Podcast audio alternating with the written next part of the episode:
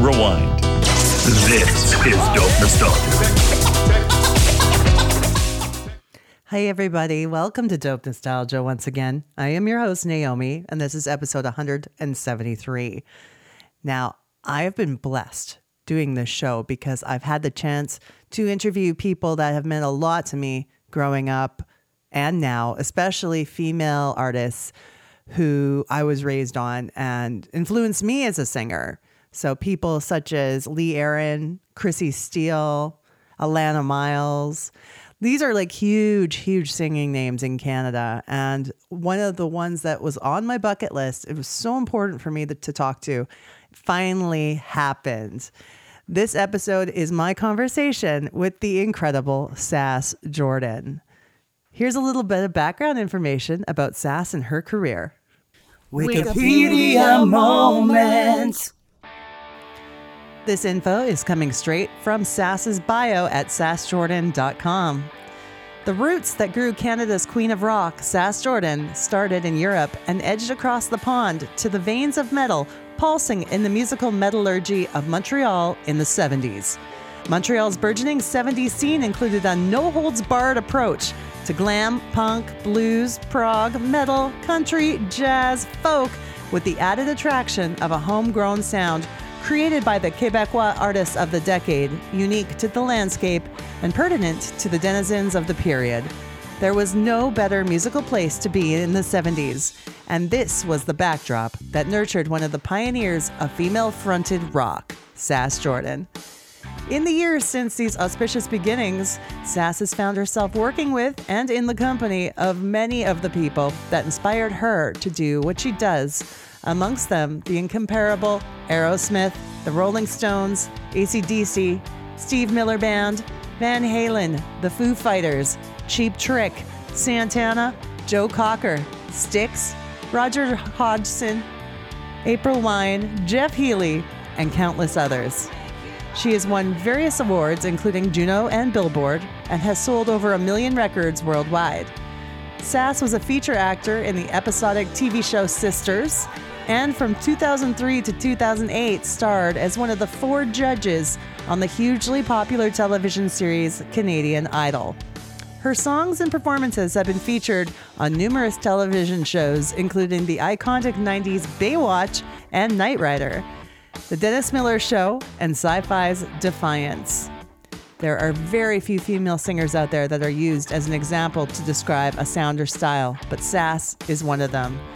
And on a personal note, I can relate to that because Sass Jordan's been one of my vocal female idols my whole life. As a rock singer myself, if I was ever compared to somebody vocally, that's usually the comparison that's given to me. And I'm completely flattered and awed by that because she is the best. Just to be able to talk to her about her style, her voice, her music, and her life and passion was a dream come true for me. And now I'm ready to share it with you guys. Ladies and gentlemen, welcome to the show, Sass Jordan.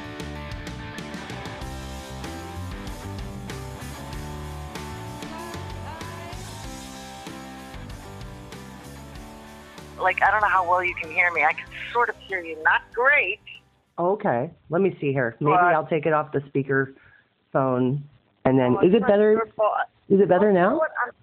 Yeah, actually it is. I'm also holding the headphones into my ears really deep. So, oh. But luckily, I'm the one who's supposed to be talking, not you. Wow. That's true. Although, I'd much rather hear you talk. Truth be told, I'd rather hear your story. I really would, because I know mine. Mine is boring. Yours is not, because I don't know it. Well, I mean, I was like thinking, I'm like, there's things I always wanted to tell her, but at the same time, this isn't about me.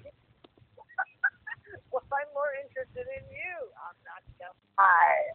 No, we were just in the middle of listening to the coolest fucking song set you've ever heard because I was the DJ. Nice. And my people were letting me do it. I'm like, I love them very much right now. Very, very much. Yeah. So we just listened to this song by Derek Trucks. Do you like Derek Trucks at all? I don't know of Derek Trucks. Jesus Christ! Write that down. Okay. Good. Okay, Derek Trucks. Jesus, he's one of the greatest. I was just saying to my peeps, I literally think he's one of my top three living guitar players on the earth right now. Wow. I mean, there's so many phenomenal guitar players. That's saying a lot. Mm-hmm. And I probably have more than that, but just top three off the top of my head. And when they said who's the third, I couldn't think of them. So much for that idea. But anyway, Derek Trucks, he's married to Susan Sadowski, who's a wonderful guitar player and singer as well. Yeah. And they have a band called the Tedeschi Trucks Band. Now I know what you're talking. Yes. Okay, yeah, because Derek Trucks is like he's the nephew of Butch Trucks from the Allman Brothers. Wow, that's some history. Yeah, he's so phenomenal. He's just a phenomenal slide guitar player, and just, wow, love him. He played with Clapton as well. Ooh. When Clapton was doing that, he had Doyle Bramhall, and then he had Doyle Bramhall and Derek Trucks, the two young guns, playing with him. Yeah. Anyways, aside from that, what was I supposed to talk about though, Naomi? Because besides me, myself, and I. Well, I came up with a nice, set list, I suppose, of questions and things we could talk about. Oh, wonderful. Okay, good. You know me, I'll just keep going. I do try to, think about questions that you haven't heard a million times, because I know you don't need... Oh, that's so nice. I do. I appreciate that. This is a podcast called Dope Nostalgia. It always depends... Hmm? Yeah, it always depends who's asking the question, too. That's always... It can be the same question, but because it's a different person and they have a different vibe, mm-hmm. you can give a different answer. So, but I'm thrilled that you actually even thought about that. God bless you. Well, yeah, because I don't want to ask people things that they can Google the answer to, really. Right. Half the time you ask me a question about me, I have to Google the fucking answer. I'm so old, I don't remember it anymore. Well, I don't remember. Well, I mean, it's a big deal for me to talk to you about your music and career, because it's something I've had in my podcast bucket list since I started the show, was talking to you. So, wow. Thank you. Well, woohoo! You are so welcome. Thank you. That's flattering, kid. Where are you based out of currently? Oh, I always go Canada, and then people go, well, that's not what I meant. I'm based off the planet Earth currently. That works when you're not talking to another Canadian. Hey, are you Canadian? Yes. I'm from Edmonton. 780. Edmonton. Sounds, yeah, I was going to say that sounds a very familiar area code, yeah, Edmonton. So no, I'm in Ontario, a place to go, a place to die. Right on. Ontario. Right on. Good. Yeah, fantastic. I'm really excited though to learn about the current project, because the Live in New York '94 album is now out, and is this a way of commemorating the 30th anniversary of Rats, or is there a lot more to it? No, actually, is it the 30th anniversary? I think it's next year, right?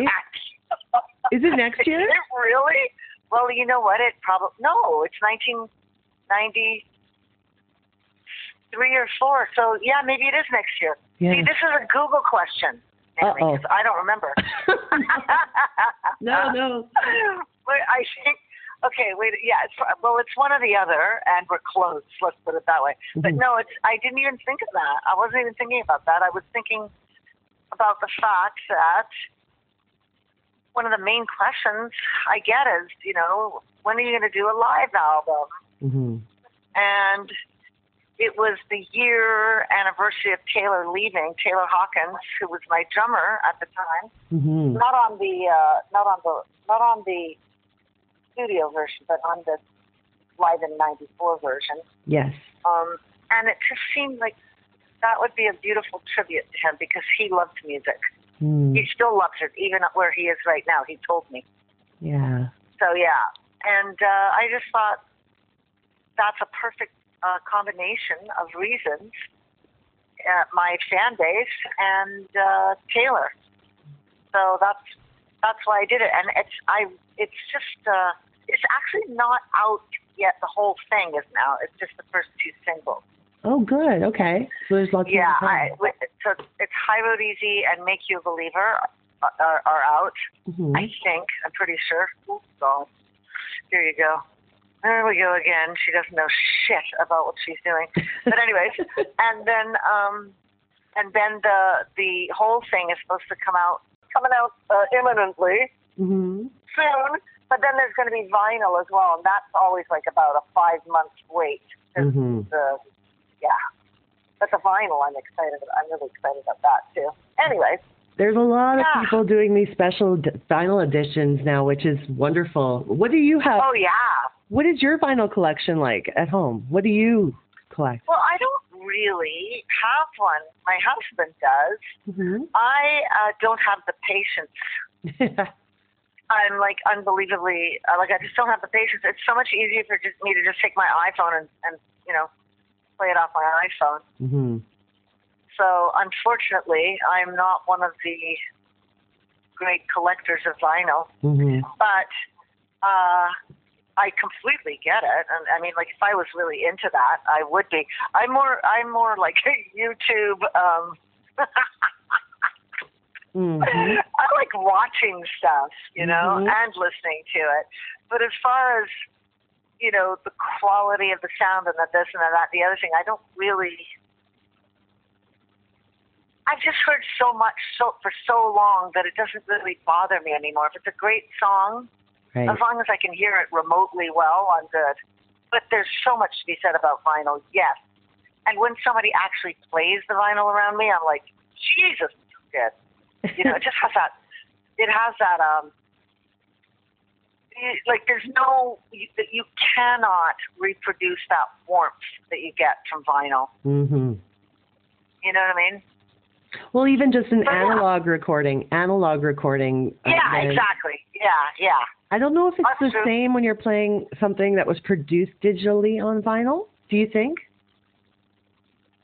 That is that is a seriously techie question, Naomi.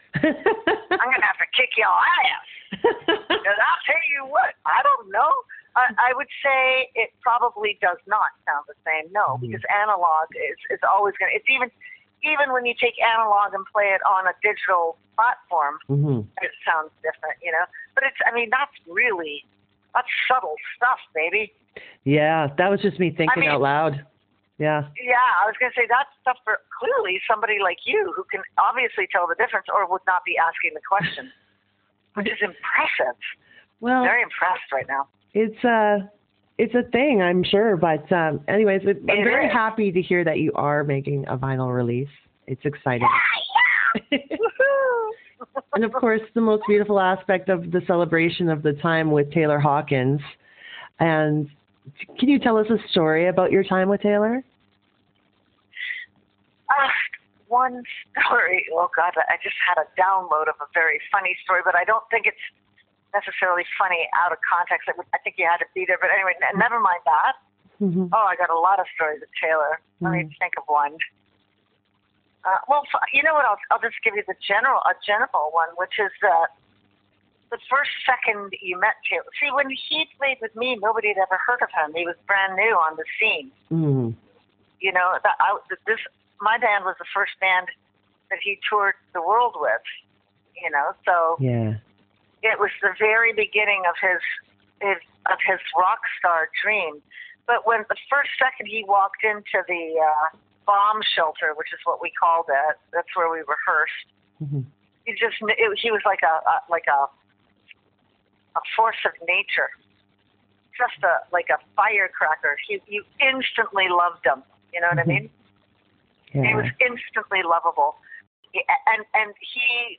In those days, like he would listen to his Walkman, because mm-hmm. that's what we had, Walkmans. I think it was a Walkman, but anyways, we would listen to music. He was always listening to like Queen and Soundgarden and Nirvana.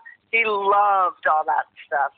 And he was like he'd fall asleep listening to it really loud on the tour bus.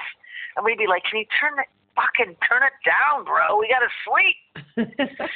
And anyways, it's so funny because he ended up being best pals with all of them,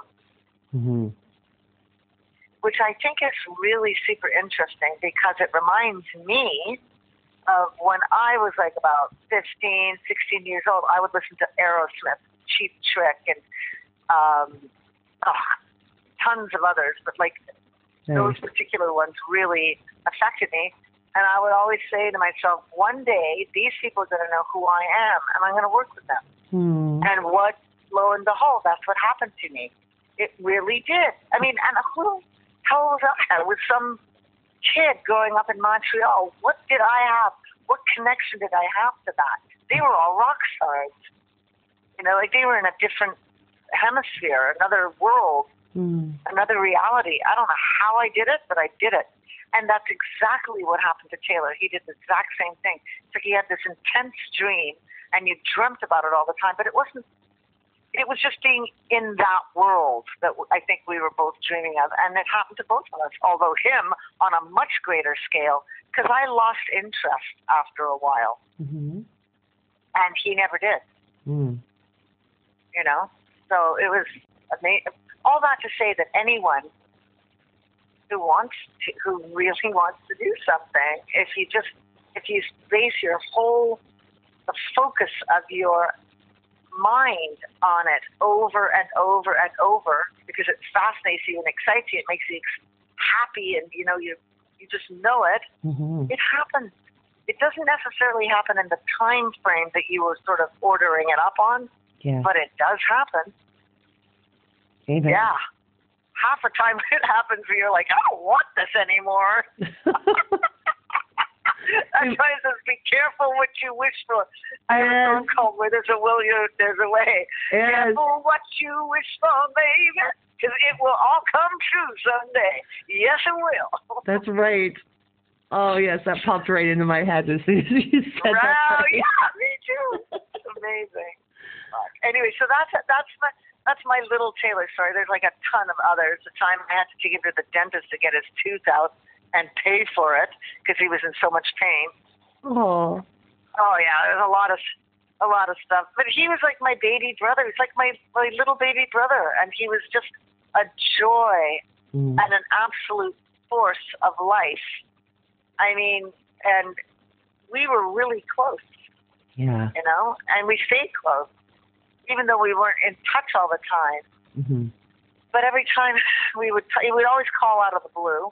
Yeah. And we'd spend 2 hours on the phone. Oh, God, not all the time. Once every year or two.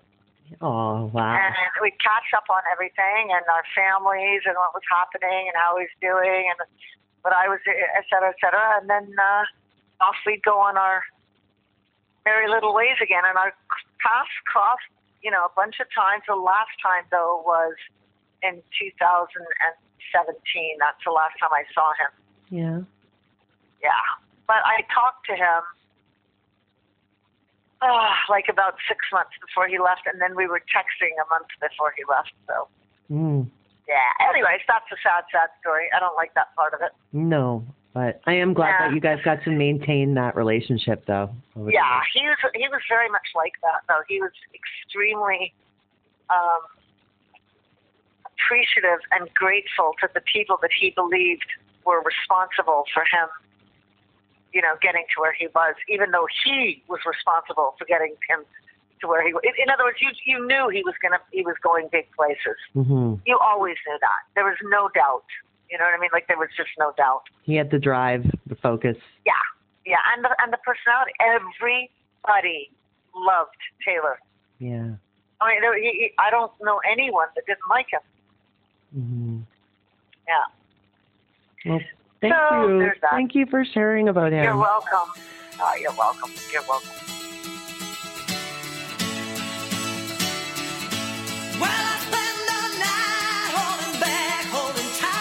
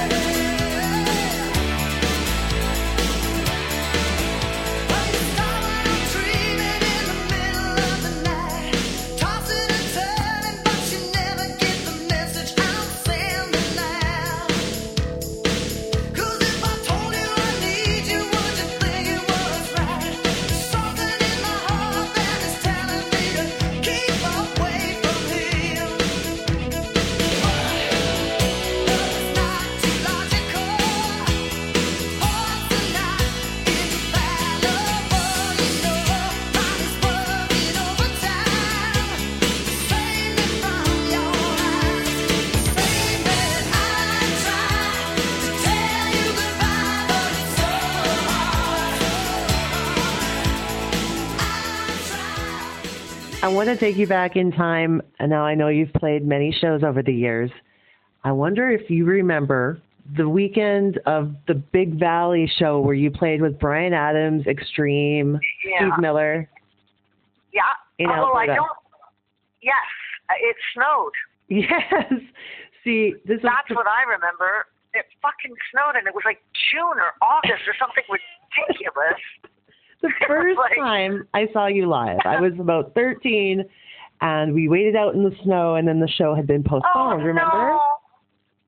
Postponed oh, my God, by, you were waiting in the snow? We all were. Okay. So did they cancel the show and make it the next day? They canceled the show, and they made it on the Monday. It was a long weekend, I believe. So everything cleared up. We came out on the Monday, and we saw one of the best rock shows I'll ever remember. It was just wow. So I was going to say, how did that weekend pan out from your perspective? Obviously, you remember the snow. That's all I remember. Yeah. Sadly. Yeah. I mean, I have done so many shows in my life. But the fact that I even remember that existed, I remember it. Mm-hmm. I don't remember any of the other shows on that tour, but I remember that. Oh, yeah, I do.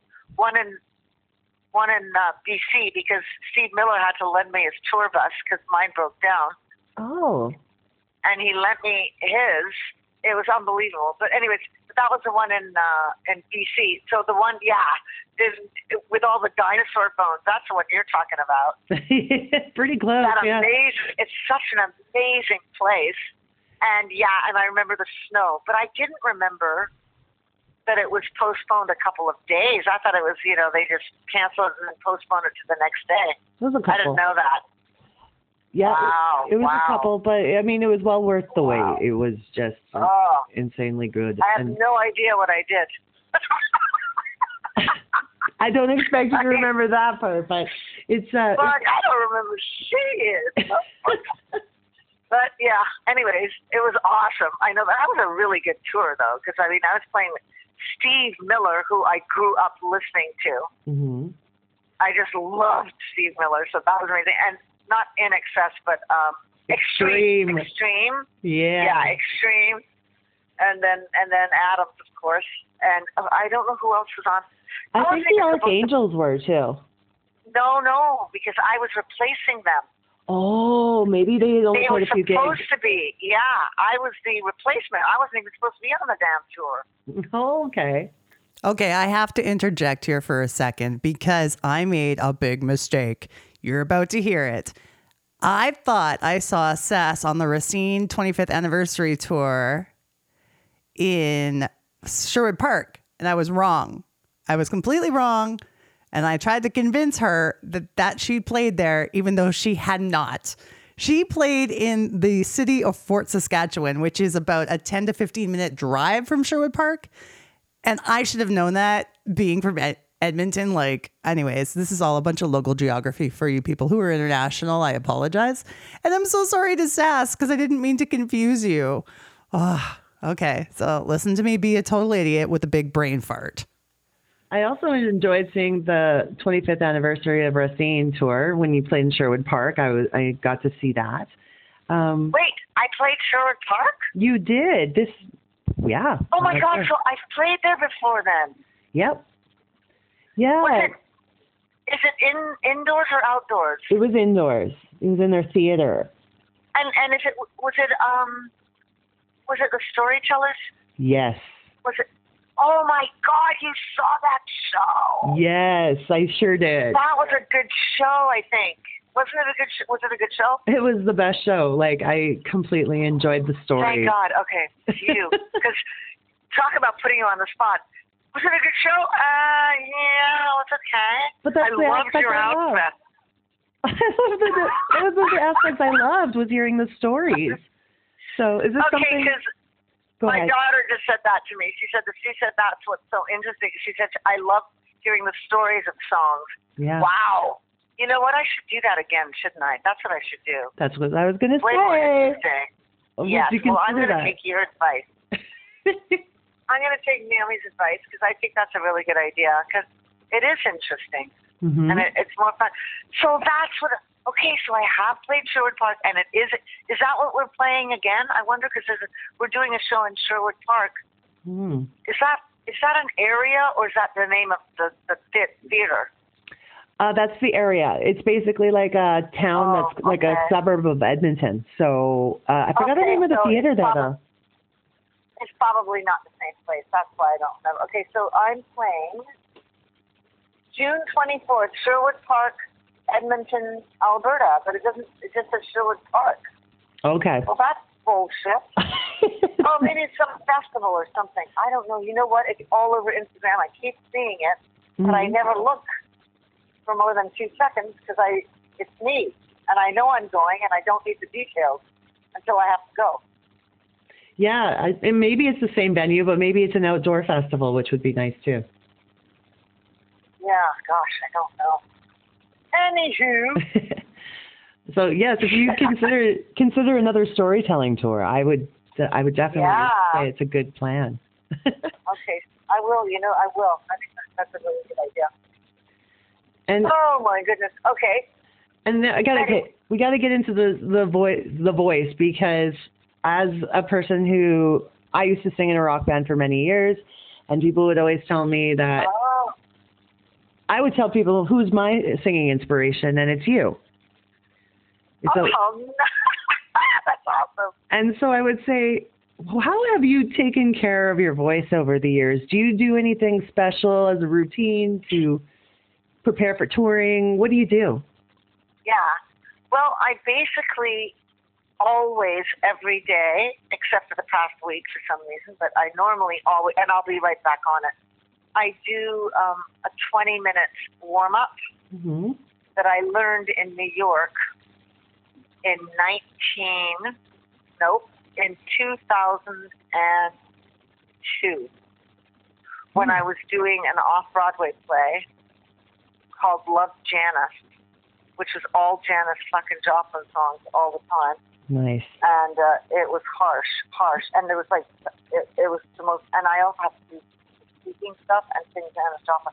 And I was even a Janis Joplin fan at the time, so it was intense. So I went to see, I somehow managed to score lessons with this singing teacher named Don Lawrence, who was really, like, worked with, like, what's his name, Mick Jagger and Bono and Lady Jaja and all, these huge famous singers so that they could get through a show without losing their voice.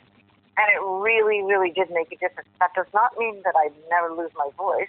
So I do this 20-minute warm-up, and it's super, super helpful.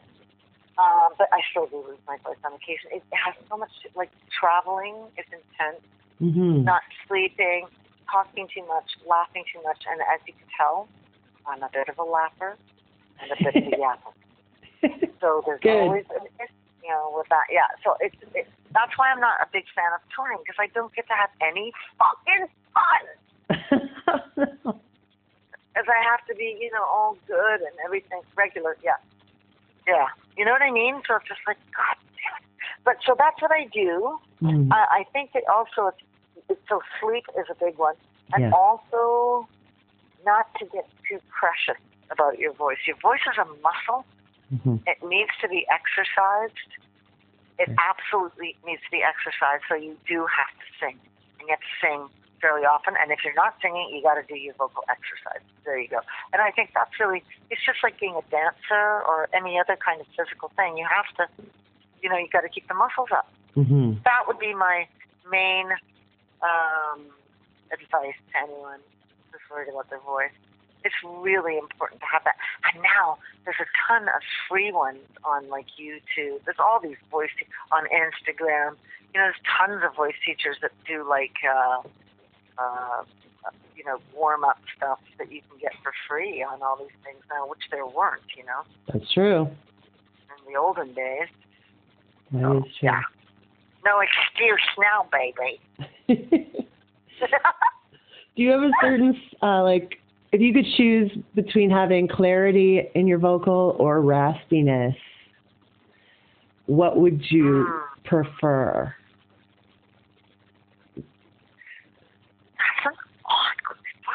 never, it would depend what I was singing, you know what I mean? Like what song. So, because I would like to have both. Mm-hmm. Sadly, I have mostly the rasp, but... Oh, no, I mean, that's not a bad thing. I love that. Yeah, no, it's great. I love it. I love it. Mm-hmm. But I also love those pure, clear voices. Oh, my goodness. Mm-hmm. You know, like one of the greatest singers of all time, Linda Ronstadt. Right. That pure, clear tone. But she can also get a little... She can get a little rock and roll. Yeah. You know, she could too. She was one of the ultimate singers. That was one thing that scared me because I was a smoker for 20 years. I quit 4 years ago. Don't give it up. No. Start that again. But I had the brass when I needed it. It was great. But then I was sacrificing the range. So now, as a non-smoker. Wait. Okay, yeah, go, tell me. I got the range back, but I feel like the rasp isn't as easy. Yeah. Okay, so this is really fascinating. Mm-hmm. Because I would have thought that the range thing would have been more because you weren't exercising your voice as much. Maybe that's it. Nothing to do with the cigarette. Because the cigarettes don't make the slightest bit of difference. Hmm. And I know, why do I know? Because I have smoked and not smoked and smoked and not smoked and smoked and not smoked most of my life. Yeah. And I mean, I've gone 8 years without smoking. Then I smoke for 10. Then I go without, and like that kind of shit. Yeah. So I'm telling you, yeah. I mean, if you really believe that smoking is not good for you, it's not going to be good for you. Yeah. If you really believe that it doesn't make much difference one way or the other, mm-hmm. It's not going to make much difference one way or the other. Don't forget we are socialized and completely programmed to believe it's the worst thing you can possibly do as long as, you know, it's going to kill you. The stigmatizing of it now compared to like 20, 30 years ago. Exactly, and we are so imprinted with that. You know, it's like they made sure that we got that message. But it's complete bullshit because if it was true, then everyone who ever smoked would have lung cancer. And no one who never smoked would have lung cancer. My mother died of lung cancer. She never smoked a day in her life. Really? And I know many other people with the lung cancer business never smoked a day in their lives. It's got nothing to do with smoking. And I know this from other kinds of studies that most people aren't allowed to see. Mm-hmm. But anyway, the point of the matter is, if you love it and you don't think it's going to kill you, it won't. Mm. However, I also would not suggest 18 a day. True. You know what I'm saying? Like I would go with like 3, 4, 5, 6. Mm-hmm. You know, and but this is me giving lessons on smoking. This is pathetic. I'm going to shut up with that. What I want to say is, this is great. What I want to say is, I think that the range thing could have possibly been to do with not using your voice enough, like not singing enough. We're not doing proper warm-up. Yeah. Or see, if you're singing every day, like you're doing shows or singing every single day, mm-hmm. you might not need to warm up as much because you're always warmed up, basically, because it's you're working out every day, basically. Mm. Right? If you're singing every day and you're like doing a show or whatever, mm-hmm. or even 3 or 4 songs, honestly. But who wants to do that when you're a professional singer? Not me. I'm like, sorry? No, okay, thank you. Yeah, anyways, you know what I mean? It's like, well, you just don't want to because it's your job. Mm. It's pathetic, but it sadly becomes true. Well, maybe not everybody. No, that makes sense. Absolutely. Like yeah, you just want to do something else. Like not worry about your fucking voice. Oh, I can't do that. I have to sing. Precious. 56 and something Avenue. Euclid Avenue. Precious. Oh, my God. You know what I'm singing? The Pretenders. Not that I was singing, but you know what I mean? Yeah. Not the Pretenders. Remember that song, Precious? What a great song! It's so precious. That's one I don't know. I'm terrible. Oh, write that down. Okay. The Pretenders. It's from the same record as got brass in pocket. Gonna find it. Ain't gonna use it. What's that? Oh, I'm special. So special.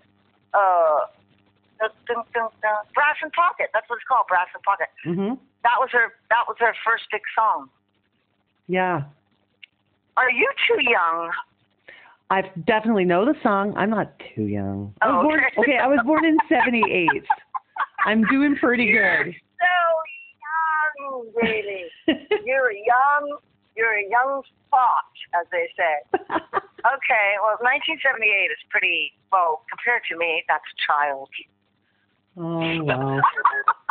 I'm doing all right with my music history. But yeah, sometimes I needed to be. No, you're amazing. No, you're actually pretty amazing. I mean, the fact that you know about analog and digital and the sound difference is like that's impressive. So, I think that record may or may not have come out the year you were born. So there's that. Oh. So you're to be forgiven for not necessarily knowing that song offhand. Right. Now I have a duty. I'm going to check it out. Yes. Okay, so check out Precious. It's on the same record as Brass in Pocket. And I think it's just called The Pretenders. I'm not sure what's the name of the record. I can see the cover. She's got a red leather jacket on. Yeah. But that's but it's the whole band. Perfect. Okay. Yeah. Well, it'll be easy to find on Spotify, I bet. Oh, God, yeah. For sure. I opened for them once. Wow. Did you? Anyways, yeah. Yeah. Oh my God, so long ago. I was still playing bass in my band. It was in the 70s. Oh my God, yeah. Wow. I was the bass player in my band, the Pinups, and a bass player and a singer. But I was the co-singer. Mm-hmm. Guitar player was the first singer, the guy. Anyways. Yes. Crazy. Forgot about that.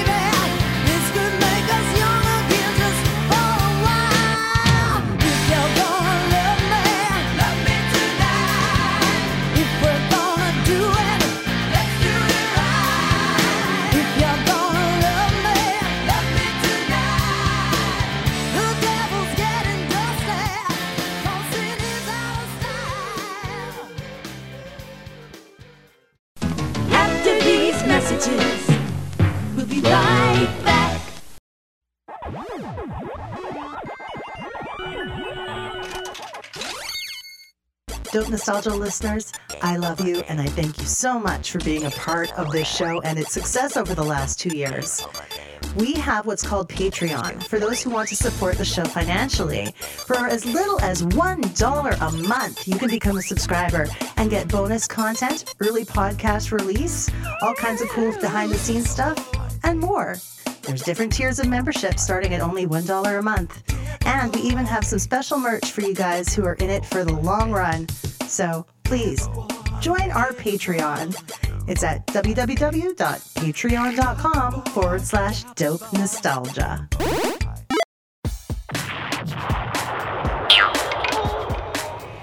It's a conspiracy. It's a Conspiracy is a proud member of the Alberta Podcast Network and happily powered by ATB. We are a bi-weekly podcast that aims to discuss selected conspiracy theories, alternative accounts, legends, myths, and more without coloring the topic with our conversation until the very end of the episode. We also feature beer reviews, lame jokes, bad puns, far too many 80s movies references, geek culture, and general nerdery. Our real aim is for fun, inclusive content that doesn't take itself too seriously. You don't have to be blisteringly paranoid of mind control to enjoy a chin wag with your old pals, Greg, Charlie, Andrew, the Irish Madman, and our podcast puppies, Kylo and Ren. It's a Conspiracy is a proud member of the Alberta Podcast Network, powered by ATB.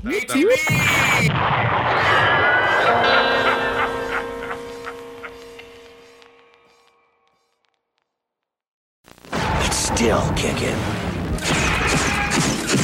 Woo-hoo! Big Shiny Tunes 2. Might as well be walking on the sun. 'Cause track for track, no other CD touches it.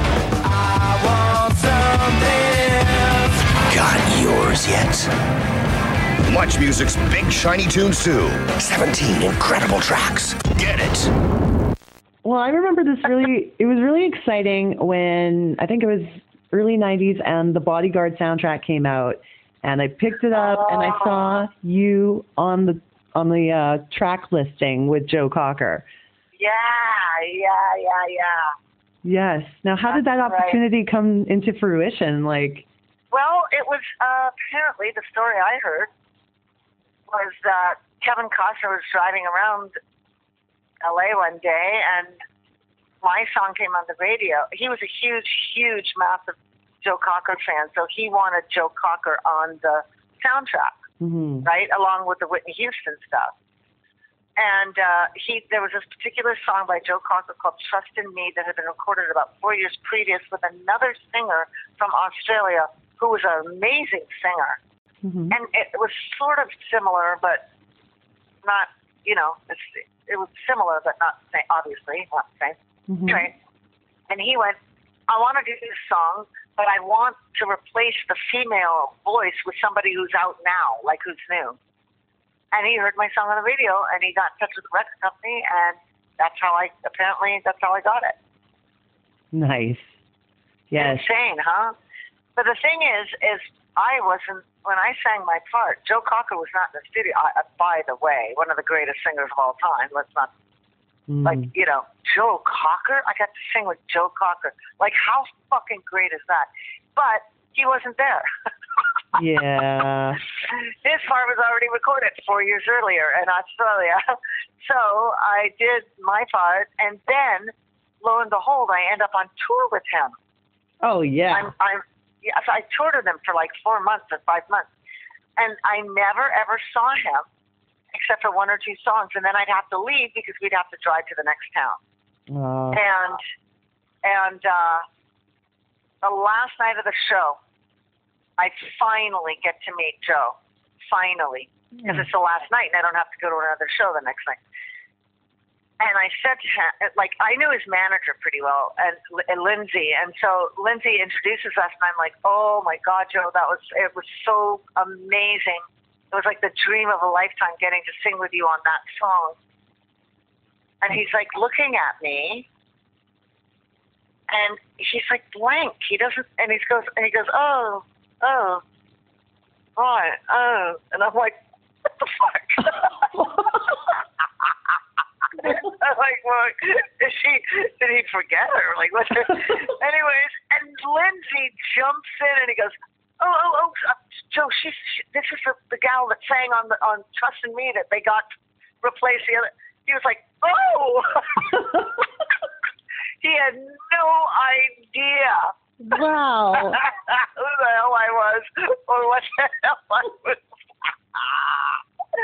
Oh, my God, my life. But the thing is I mean, at that point, he was no spring chicken, much like myself now, but he had been through an intense amount of drugs, which I did not, thank the sweet, sweet baby Jesus. Yeah. Sweet baby Jesus. Yeah, he could be forgiven for that little brain fart. Well, he never knew in the first place. But the thing that's so hilarious is I was touring with him for 5 months. He still had no fucking clue. Luckily, I don't have a huge ego. Wow. Damn. Yeah. Anyway. Rest his soul. Anywho. Yes. Now, the Canadian Idol experience. Back in the day. How many seasons was that? I mean... Six. And what were some of the best times in that 6 years for you? Oh, wow. Well, that's a long time ago, boy. I just remember pretty much laughing my way through 6 years. It was the funniest. We had the most amazing time. Yeah. It was like the cast and crew, and it was just, it was so funny. But, just stupid jokes, just funny people. Mm-hmm. Funny people that were around you. And some, like the days were, it was extreme. I know it sounds crazy, but it was extremely hard work.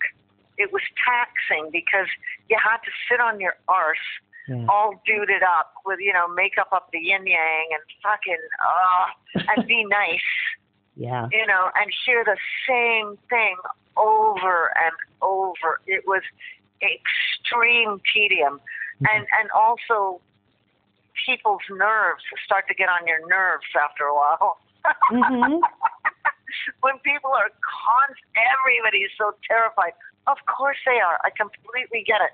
Normally, you'd be like, if it was a normal situation where it was just one person or two people, you would have such huge compassion, be like, oh my God, don't worry. It's okay. Let's find a way to make you comfortable. But after 35 million people, you just want to kick them in the throat. Yeah. Yeah, enough is enough. It's like, oh, for Christ's sake, why are you even here? Enough is enough.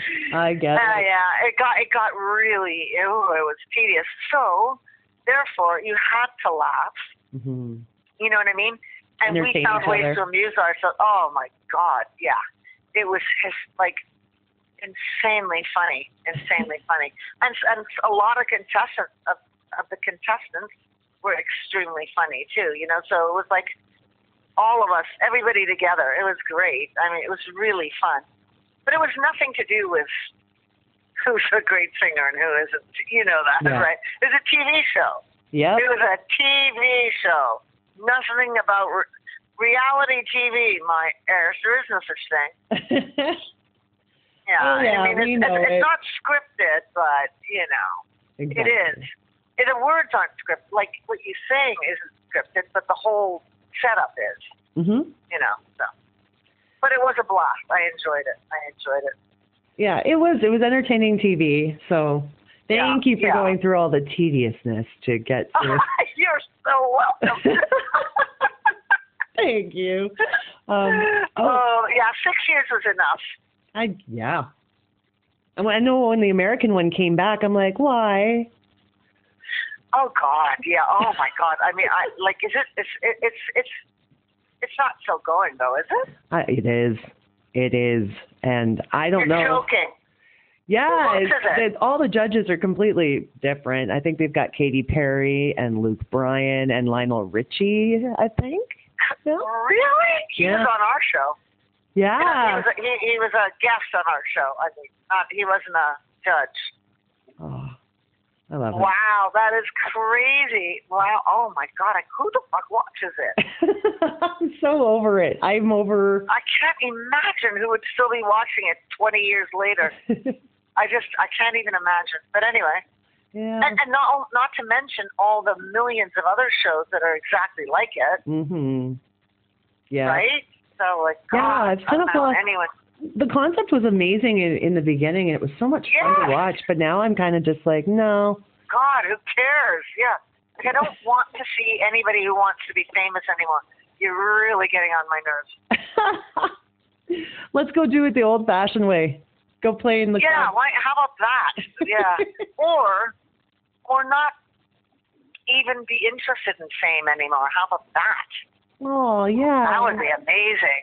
Play for the love of music. That would be really... Yeah, just like music's supposed to be about connection. I think that's why I don't listen to it the same way as I used to. Mm. I don't consume music the same way anymore because I'm not as interested in the makers of it as I am in the actual music at this point. Whereas in the olden days, I was really interested in the people who were making it. Mm-hmm. Weird. I was thinking about that the other day.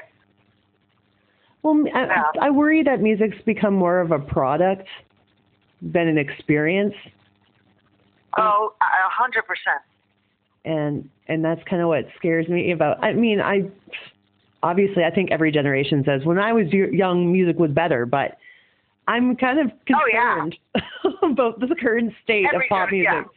Yeah. I don't know that the ones now really care about it that much. Mm-hmm. In the same way. That's a lot. We should have a conversation about that one of these days. Mm-hmm. So that's really interesting stuff. Yeah. I prefer music with no singing in it now, for example. Oh, wow, yeah. And it's weird because it's, I like, the lyrics are just like, what do I call that? It's like, it's just sludge. Shitty lyrics. I don't want to listen to shitty lyrics sung by some auto-tuned bot. Yeah. I just can't, you know, and the old stuff is, it's great once in a while, but I'm not going to be listening to that all day. I like chill hop. Yeah. Glorified elevator music. That's my jam right there. Yeah, it is nice sometimes to not to just escape into something like that with no lyrics. I would like to listen to lo-fi beats, motherfucker. No singing. I feel like I'm in a boutique hotel on the Amalfi Coast, sipping a Negroni. Oh, doesn't that sound good? That's a nice. Why are we on this call and not in a boutique hotel on the Amalfi Coast sipping a Negroni? I need to know. That's for the next one. We'll do that. Okay. Yes. Ooh, ooh. I ain't no way around it. Lately I had enough.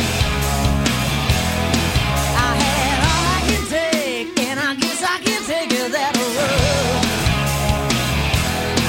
I'm feeling stones in my soul on my big bad boots. I'm getting caught with my hand in the jar.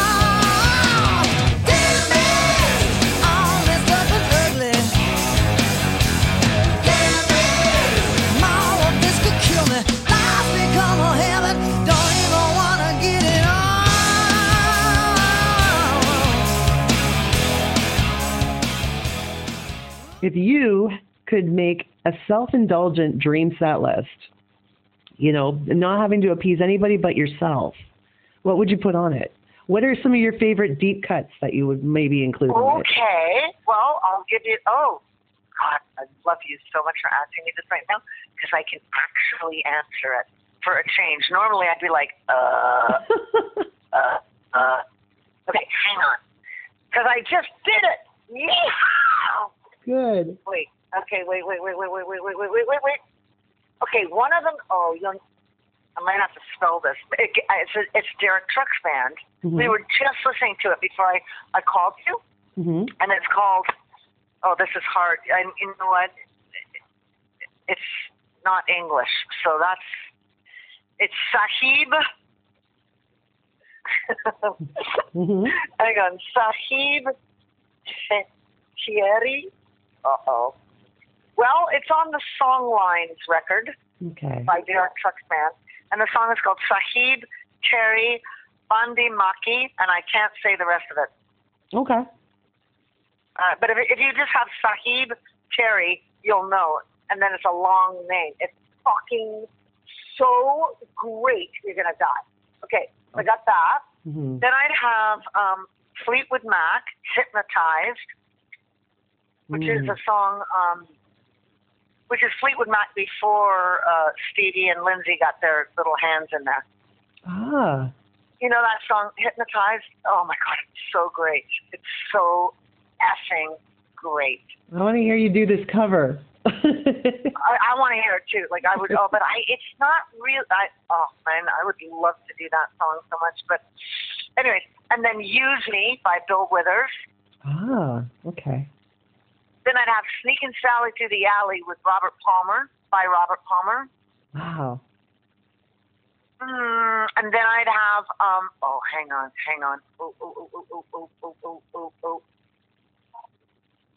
over 55? Nah, I did that. I don't want to hear that.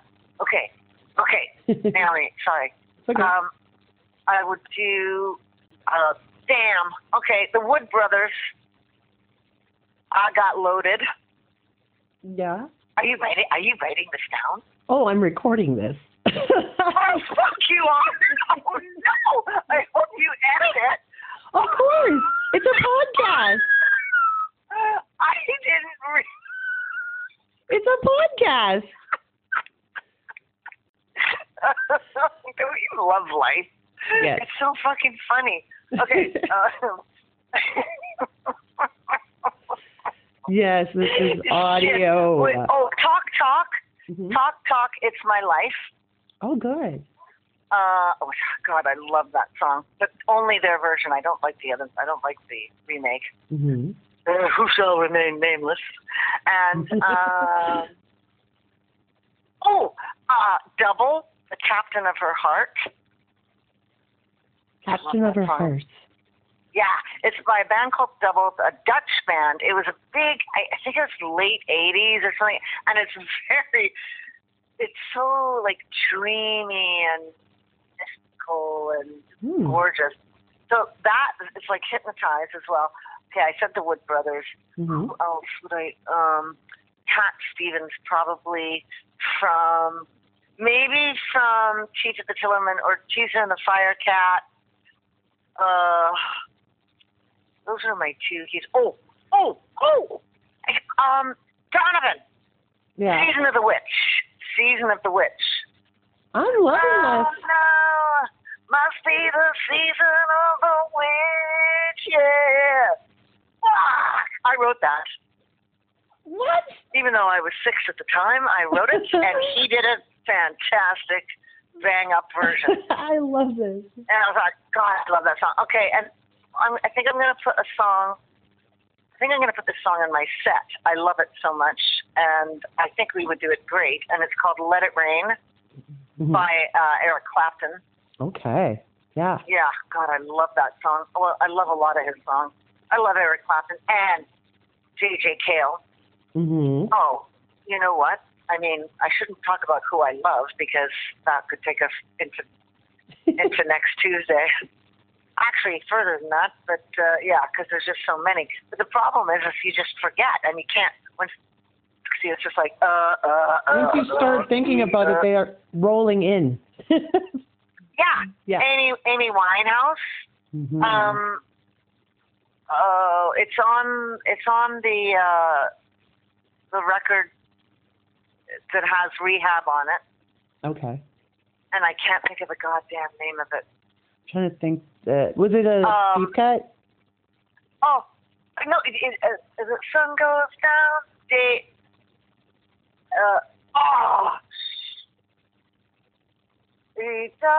He walks away.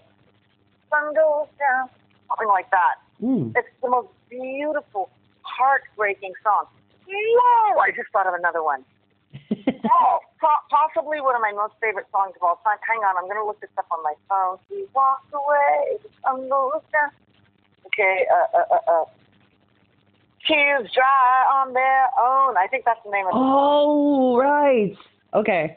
I've heard of it. I think that's the name of it. God damn it. Tears dry on their own. Okay. That one. And then the most insanely great singer whom I just adore. Nobody talks about anymore, but I freaking love this guy. And his name is Dwight Yoakam. Mm-hmm. Dwight Yoakam. And the song... Honky Tonk Woman. No. You made me think earlier about the song that you sang on Start the Car, Jude Cole. Oh! Yeah. I love Jude Cole, but you can't really hear me on that record. I hear you on the choruses. Oh, good for you, because I know. I was like, why did you put me on this record? I can't even hear me. And I'm not normally, you know. It's like they gave you these tiny spots where you had like a little embellishment in the chorus. And oh, God bless you. Yeah. Okay. So, the Dwight Yoakam song Can I see his discography? It's really pissing me off right here. Mm-hmm. Let's see. It's literally one of the greatest songs ever. Once there was a spider in my bed, got caught up in her web of love and lies. I ain't that lonely yet. That's the song. Ain't that lonely yet? Yes. By Dwight Yoakam. If that is not one of the best songs ever written, I don't know what is. And that, to me, like, the whole feeling, the vibe in that song, it's like, I don't, no matter what you do, I am never getting back with you because, honey, I ain't that lonely yet. And I never fucking will be, you jackass. That's really... Best song ever. I like that. Oh, my God. And his voice. Oh, my God. Yes, anyway, so I love Dwight Yoakam. Mm-hmm. Love. That's a deep cut, but it's not really because it was a hit. But nobody remembers it, so, except me, because I'm old. I'm sure lots of people do. Old. Well, yeah. Maybe they do, yeah. Yeah, so I guess that's not that deep of a cut, is it? It's okay. Through It All, There's You. Robert Palmer, Through It All, There's You. That's from the same record, Sneaky Sally Through the Alley. Okay. And, oh my God, I'm not going to shut up, clearly. It's a good list. Okay, I'll stop there. It's a great list. I'll stop right there. You can always keep adding to it. But. Oh my God, I could keep going forever and ever and ever. I know. Oh, Jellyfish. Ooh. The King is Half Undressed. I like that title. The band, Jellyfish, or the title of the song? The title of the song. The King is Half Undressed. Because the King is half undressed. Super good song. Oh, I'm going to have to make a playlist of these songs. Oh, and you know what? The Guess Who Derek's band, their new song, The King, is phenomenal. I love that song, too. If we were on the topic of songs with the word king in the title, mm-hmm. then King for a Day by XTC. Oh, I do remember that. Yes. That's such a great... Oh, I love XTC. They're the band who did Peter Pumpkinhead originally, right? The Ballad of Peter Pumpkinhead?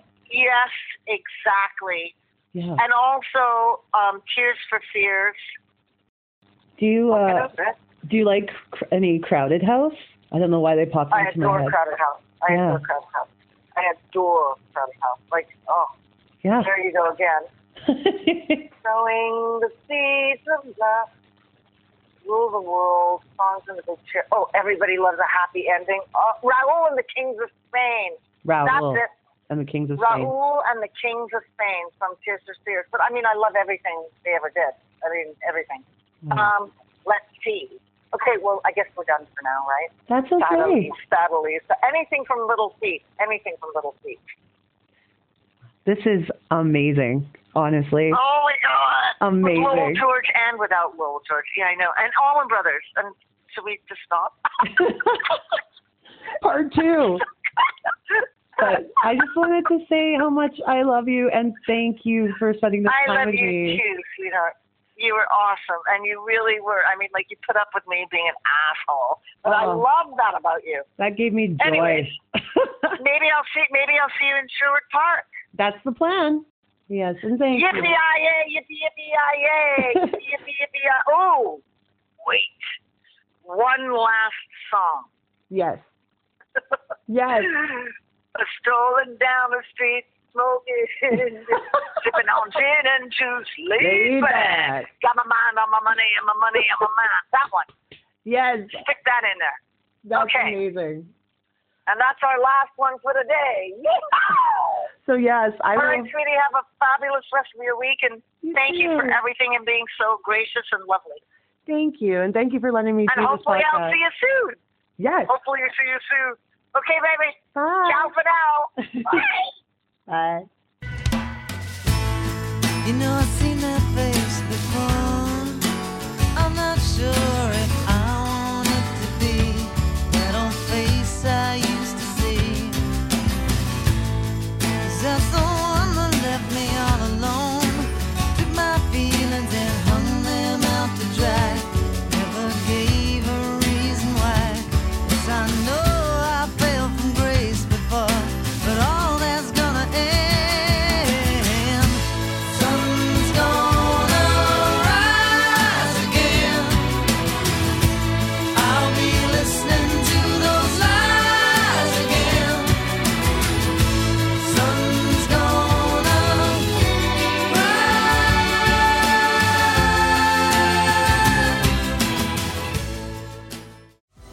Social media, yeah, we've got it. Send us an email, dopenostalgiapodcast@gmail.com. Twitter, Nostalgia Dope.